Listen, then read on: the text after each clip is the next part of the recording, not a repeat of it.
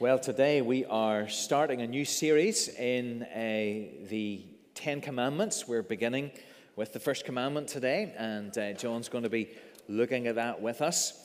We're uh, going to read, therefore, from uh, Exodus chapter 20. Exodus chapter 20 and uh, page 77 if you've got one of the Pew Bibles. We'll just read through all of the Ten Commandments um, this morning together. So, Exodus chapter 20 from verse 1, uh, page 77, if you've got a Pew Bible. We know that this is God's Word as we turn to these words. Exodus chapter 20 from verse 1 And God spoke all these words I am the Lord your God who brought you out of Egypt, out of the land of slavery. You shall have no other gods before me.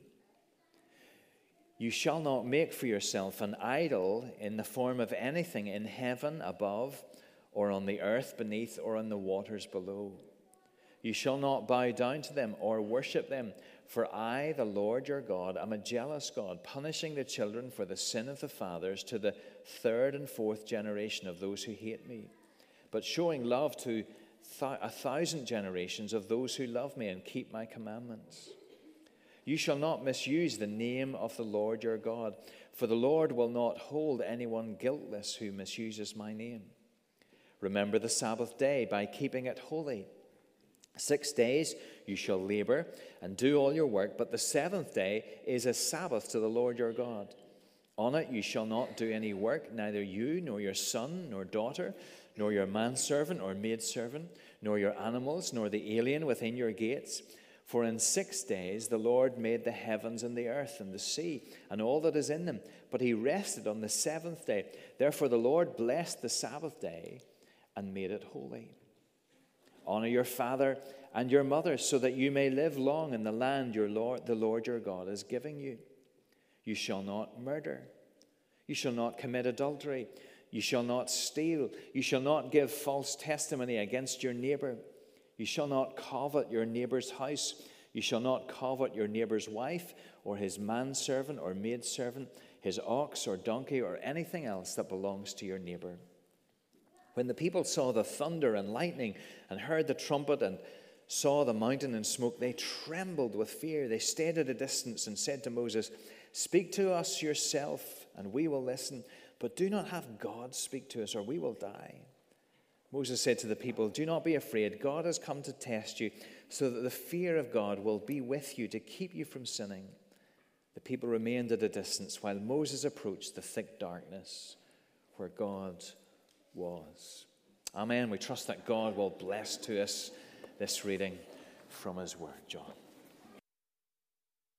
Well, let's turn our Bibles to Exodus chapter 20 this morning as we start this series in the Ten Commandments. And uh, we are looking forward to this series, and uh, we're delighted to be able to look at this uh, again here this morning. So, as we start the Ten Commandments, our, our, title for it is Design for Life. We're trying to think what is it that's going on behind the scenes within the Ten Commandments. As a child, uh, I remember uh, being obsessed with the iron in our house. Why? Because the iron did really cool things, doesn't it? It, it spits out water, and uh, some of the modern ones, they now have steam, and it sits up on this raised throne in this beautiful shaped board, and you think this thing's amazing. Not so much now, but definitely as a child, I thought it was cool. Uh, and uh, uh, obviously, it heats up to incredible temperatures, and my mum always warned me, John, don't touch the iron.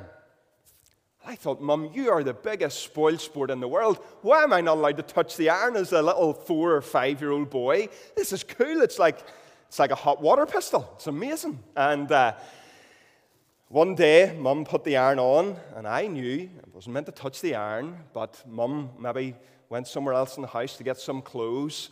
And I reached up onto that beautiful, weird shaped throne that the iron sits on. Boom, hand straight onto the iron. And instantly I knew that I'd done wrong. And so I ran into the back room, started to cry. Mum asked me, John, what did you do? I said, Mum, I got my hand caught in the door. now, why did Mum tell me not to touch the iron? She told me not to touch the iron because she knew that I would get hurt. It would be for my benefit to avoid the iron, at least for a few years, until I was old enough to operate it properly. And whenever it comes to looking at the Ten Commandments, how do we think about it? We often think, why is the Lord telling us not to do these things that we would really love to do? Is He just here to try and spoil our fun? Is He here to stop us doing really, really good and exciting and fun things? Well, no, He's not.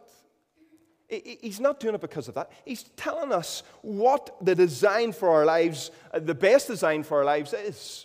He's telling us uh, that we should do or not do things so that we can uh, enjoy His perfect way for our lives, so that we can be kept from harm, so that we can flourish and thrive. Here's how Jen Wilkin, Jen Wilkin has a, a, wonderful book on the Ten Commandments. It might be something that you want to pick up over the next couple of weeks and, and read it through as we go through this series. Jen says this she says that whenever we are thinking about the Ten Commandments, she says, they are seen by many as obsolete utterances of a thunderous, grumpy God to a disobedient people, neither of whom seem very relatable or likable. The Ten Commandments is not how we see them. It's just a grumpy God telling us things that we cannot do, and that is not what the Ten Commandments are. The Ten Commandments are not God's way to ruin our fun. That is to totally misunderstand them. They're not rules that are here to spoil us or, or to, to keep us from things that we would like to do, but they're for our flourishing.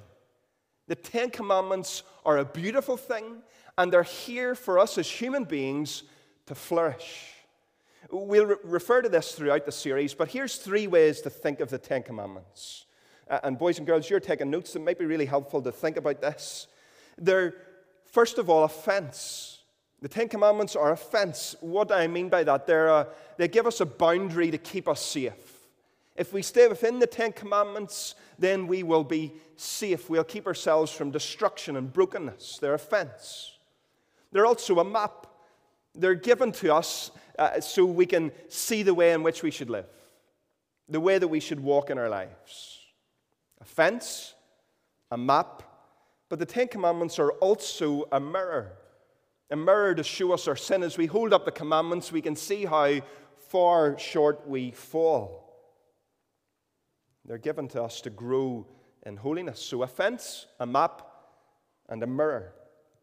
And the commandments are the designer's manual for how to construct a good and a godly life. So let's dig deeper into these today. This is a, a, an introduction to our Ten Commandments. So we're going to focus on two uh, particular general points, and then we'll dig in at our final point to the actual commandment, the first commandment itself. And, so the first point for us today is this we've got to see the nature of the lawgiver. We've got to see the nature of the lawgiver boys and girls, if you're taking notes for this first one, you've got to see that the Ten Commandments show us what God is like. The Ten Commandments show us what God is like. Uh, how can we think about this? Well, our parents, they often tell us whenever we're growing up to clean our rooms. And that seems like the worst task in the world. Why is it that our mums and dads or granny and granddad always tell us to clean our room? Well, they tell us that that instruction tells us something about that person that tells us to do that thing. So, why do parents tell us to clean our rooms? Parents tell us to clean our rooms because they value cleanliness. They want us to show respect for our own living environment. They teach us to maintain a room before we maintain a house. They want us to be clean so that we don't get sick. They want us to live well and safe. It's not safe if we have bundles and bundles and bundles of clothes all over the room, and we maybe need to leave the room in a quick, uh, uh, uh, with quick timing if there's a fire or something in the house. It's, it's not safe. They want us to live well, and that's why they tell us to clean our rooms. It tells us that they have a heart for us. They, they want us to do well. They're trying to help us in life.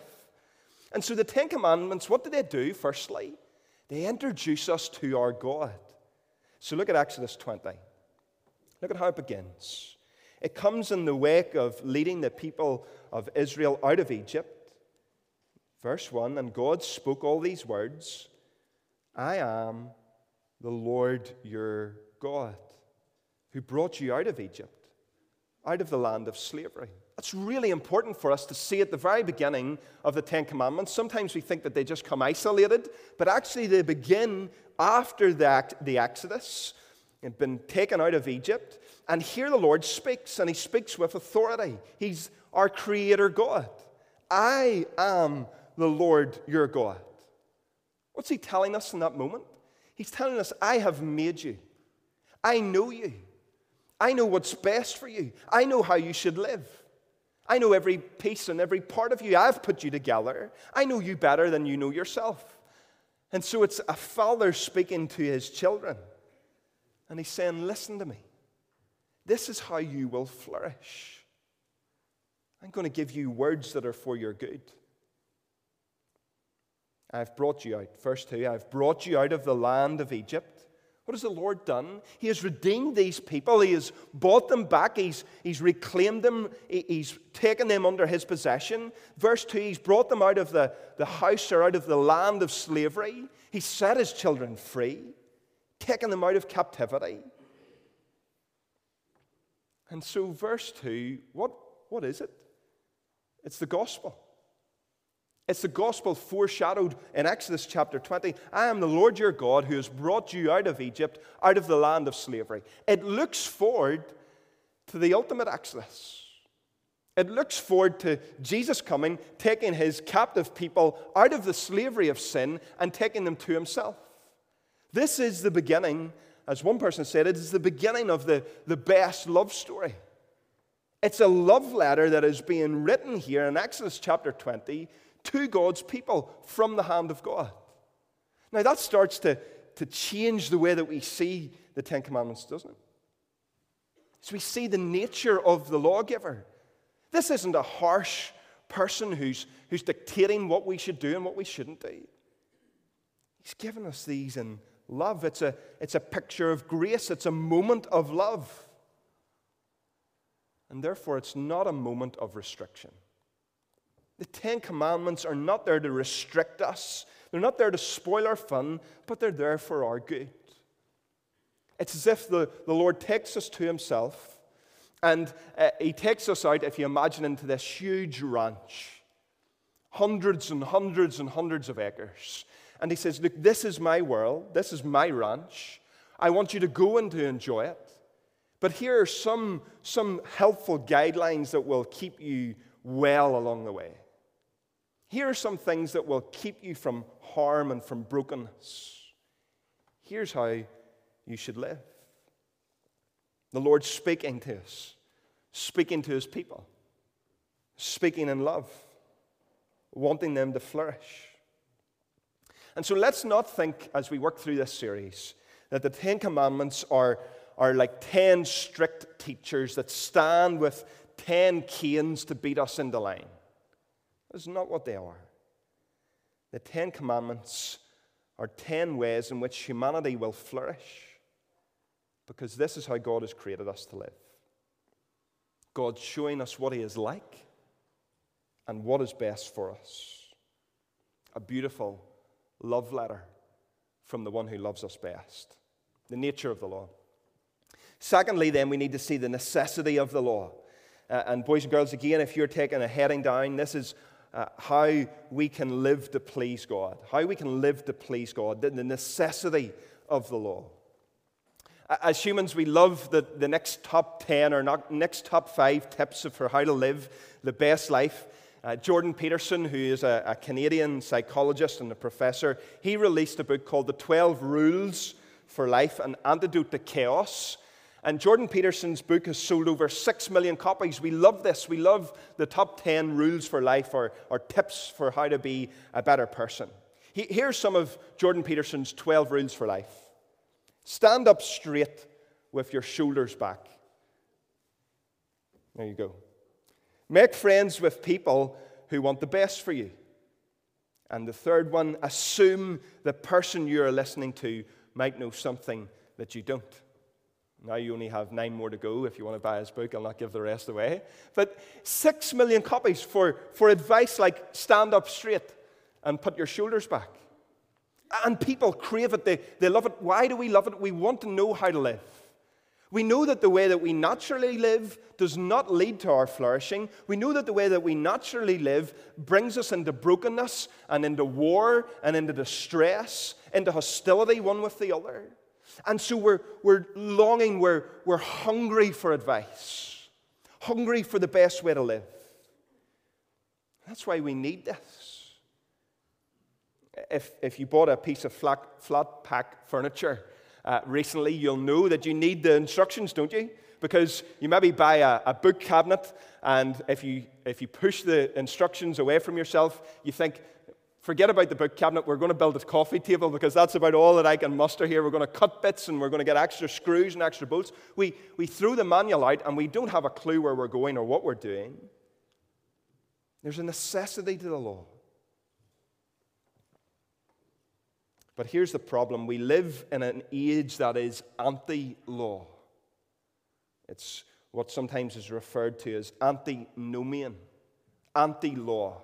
We don't like the law. Our society uh, over recent years has taken on to this idea of what, what is called critical theory. And critical theory pretty much says that any institution, any rule of life needs to be done away with. Anything that's superior, that has any sort of authority, needs to be done away with. And we are not immune from this thinking within, within the church. There's been those, there have been those who have thought that the law of God here in Exodus chapter 20 is redundant, that we don't need it, that Jesus made it redundant, that it's no longer applicable to the Christian's life. And let's say today that the opposite is true. This law that was given by God taps into his very nature, and our God does not change, our first point, the nature of the lawgiver. He does not change, and therefore, why would his law change? The things that please him, that make him happy, why would that change in the New Testament? And in fact, whenever we look at Jesus, what does he do? He takes the very words of the Ten Commandments and he preaches one of the most, or the most famous sermon ever preached on the Sermon on the Mount. And what is he doing? He's taking the Ten Commandments and he's explaining them, he's expounding those, showing us how they're relevant. Now, can we uphold the Ten Commandments perfectly? No, we can't. Jesus does, he upholds them perfectly.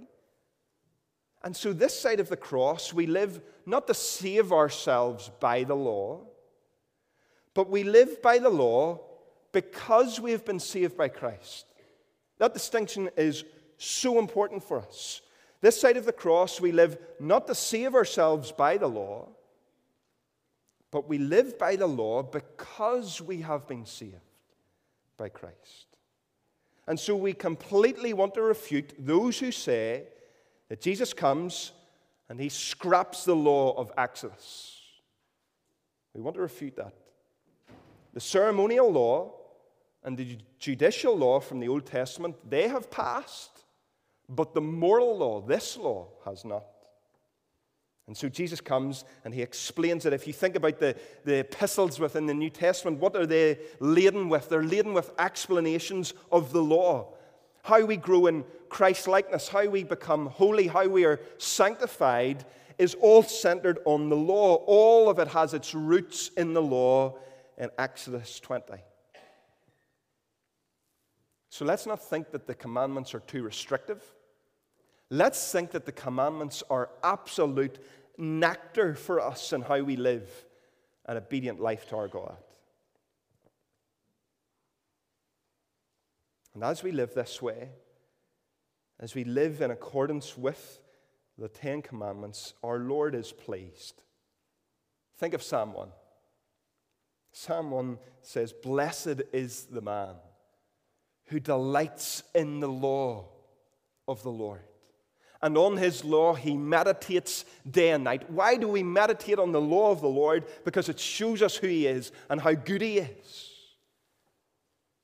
Meditates on his law day and night. He is like a tree planted by streams of water that yields its fruit in season, and his leaf does not wither. In all he does, he prospers. See the importance, the centrality of the law in the Christian life. And so our Father knows that those who stray beyond his design will what? Will inevitably fall into pain and destruction and brokenness. But this is the design for life, and it is good, and we should live by it. Now, it's important to say that, that the law is not a ladder, the law is not a way to get uh, salvation. We can't think today that if we just if we just uphold the law perfectly that we will be saved. That is impossible.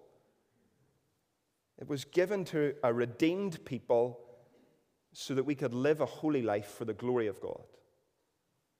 You want to live for God's glory? You want to magnify the Lord? You want to exalt the Lord? Then get back into the Ten Commandments. Understand them. See the good in them. Live under God's design. And live in this world in the way that He has told us. The nature of the law and the necessity of the law. And now we want to actually make our way into the, the first commandment itself. And it's simply this what is the first commandment trying to show us? It's trying to show us that we need to worship the one true and living God and Him alone. We need to worship the one true and living God and Him alone. Kids, this morning, again, if you're taking notes, a way to think about that is that they show us God's best way to live. The Ten Commandments show us God's best way to live. We need to worship the triune and living God. Here's maybe a helpful illustration that I came across. Uh, J- Jim Packer, J.I. Packer, talks about the law in this way. He talks about uh, to imagine the law like uh, the tracks of a railway line and a steam train. He says that the train needs steam and the train needs the railway lines upon which to run. It needs both. It needs steam and it needs the tracks. The steam powers the train and the tracks ensure it can move. And so he says the Christian has what? The power of the Spirit. That's the steam, as it were, in the engine to keep us going. Well, what are the tracks? The tracks are the law of God. The Holy Spirit pushing us forward, and the tracks are the law of God, His design for life. And so, verse 3 what's the very first uh, section of this track? You shall have no other gods before me. Now, that's maybe strange for us. Is God saying that there are other gods, other deities? Absolutely not. Categorically, he's saying that there's only one God. He is the one true and living God. That's why he defines himself in verse 2 I am. I am the Lord your God. There are no other gods. So, what is he saying? If he's not talking about other deities and some sort of pantheon, what, what, what's he talking about? Well, Deuteronomy 6 and verses 4 to 5 help us with this. Hear, O Israel, the Lord our God, the Lord is one. You shall love the Lord your God with all your heart and with all your soul and with all your might. What is the first commandment all about? The first commandment is all about worship. You shall have no other gods before me. It's about worship. Worship God and worship Him alone. So let's slow here for just a moment. What's happening in Exodus 20 in the grand scheme of redemptive history in the Bible? Well, well, God's people had been taken into captivity. And then what does God do? He comes and he speaks to his people and he draws them out of Egypt. And he has a new people for himself the people of Israel. And it's, it's him starting again, isn't it? Redeeming a people for himself to bring them into relationship with himself. He's going to give them the, the tabernacle, a place that they can worship with him. He's going to dwell with them. And the tabernacle is going to be a reflection of what?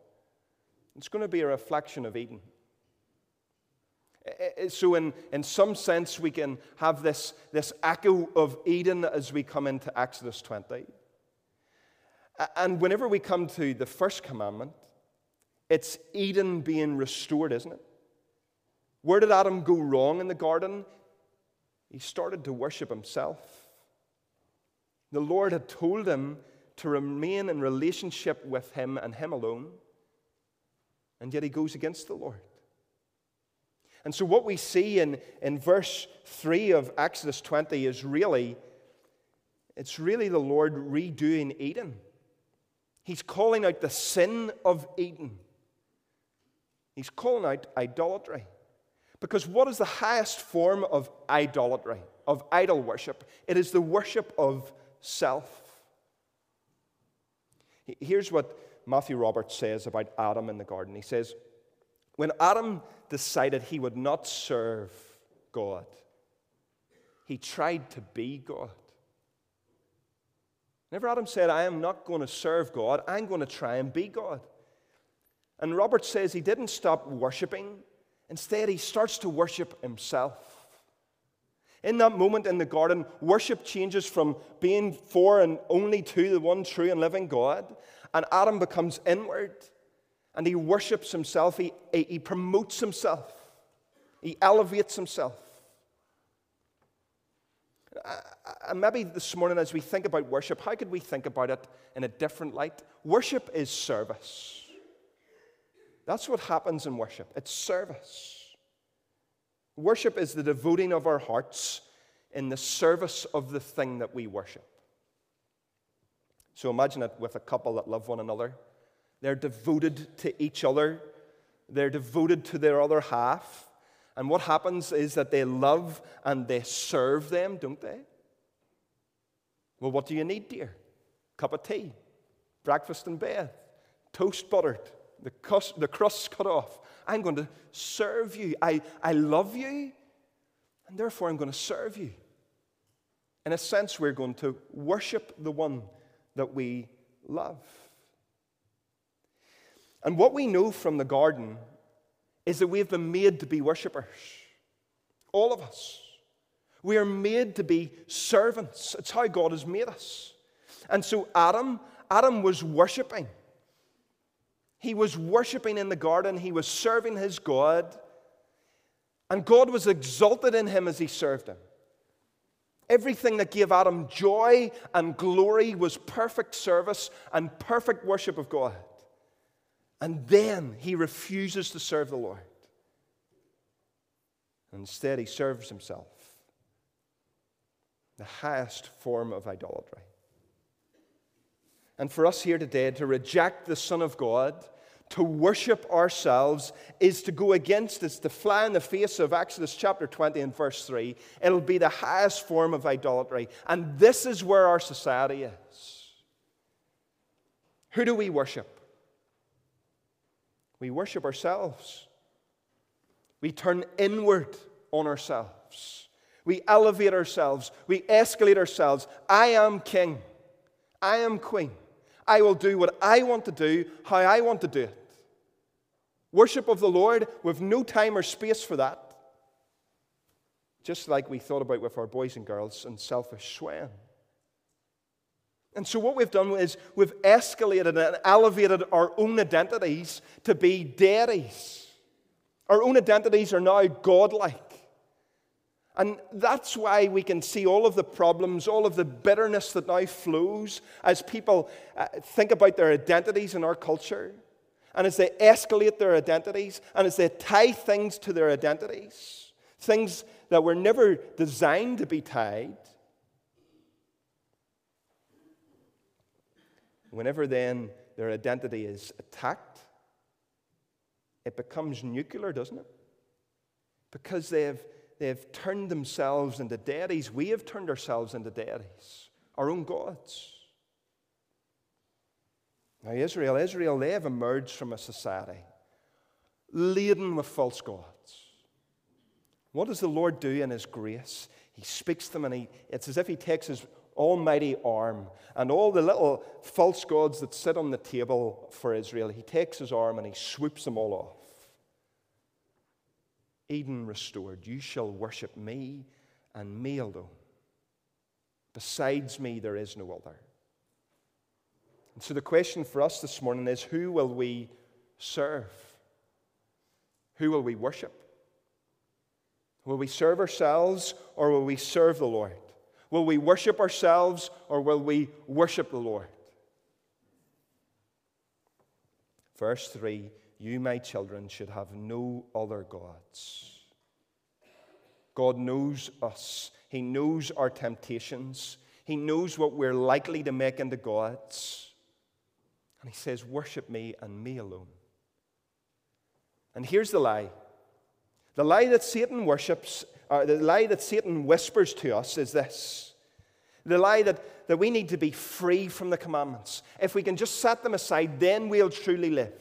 And we believe the lie and we set aside the worship of God. And in that moment, what we're saying is that God isn't enough. Lord, you're not enough for me.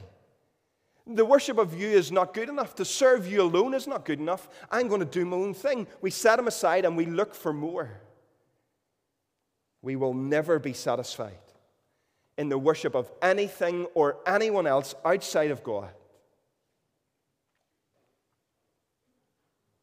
And so Jesus speaks in Matthew chapter 6. And our time's gone, but Matthew chapter 6. And in Matthew chapter 6, if you have an opportunity to read it this afternoon, what is the Lord trying to, to teach us in that section? He's trying to show us what true worship is like, what heart worship is like. And he says this in verse 21 For where your treasure is, there your heart will be also. This is a call this morning to see the Lord as our treasure in the first commandment and to worship Him alone.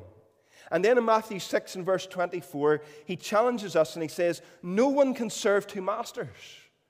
For, that, for either he will hate the one and love the other, or he will be devoted to one and despise the other. We can't serve two masters. It's the worship of the Lord alone. That's what he calls us to. And the question is will we worship him this morning?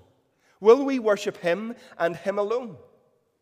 Do you see God's way for your life, the design for his life uh, for your life is good and is perfect?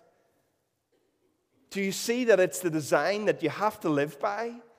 It's the design given for your flourishing. This is why it starts here. This is why the Lord starts in verse 3. You shall have no other gods, because if we miss this one, then all the rest are redundant.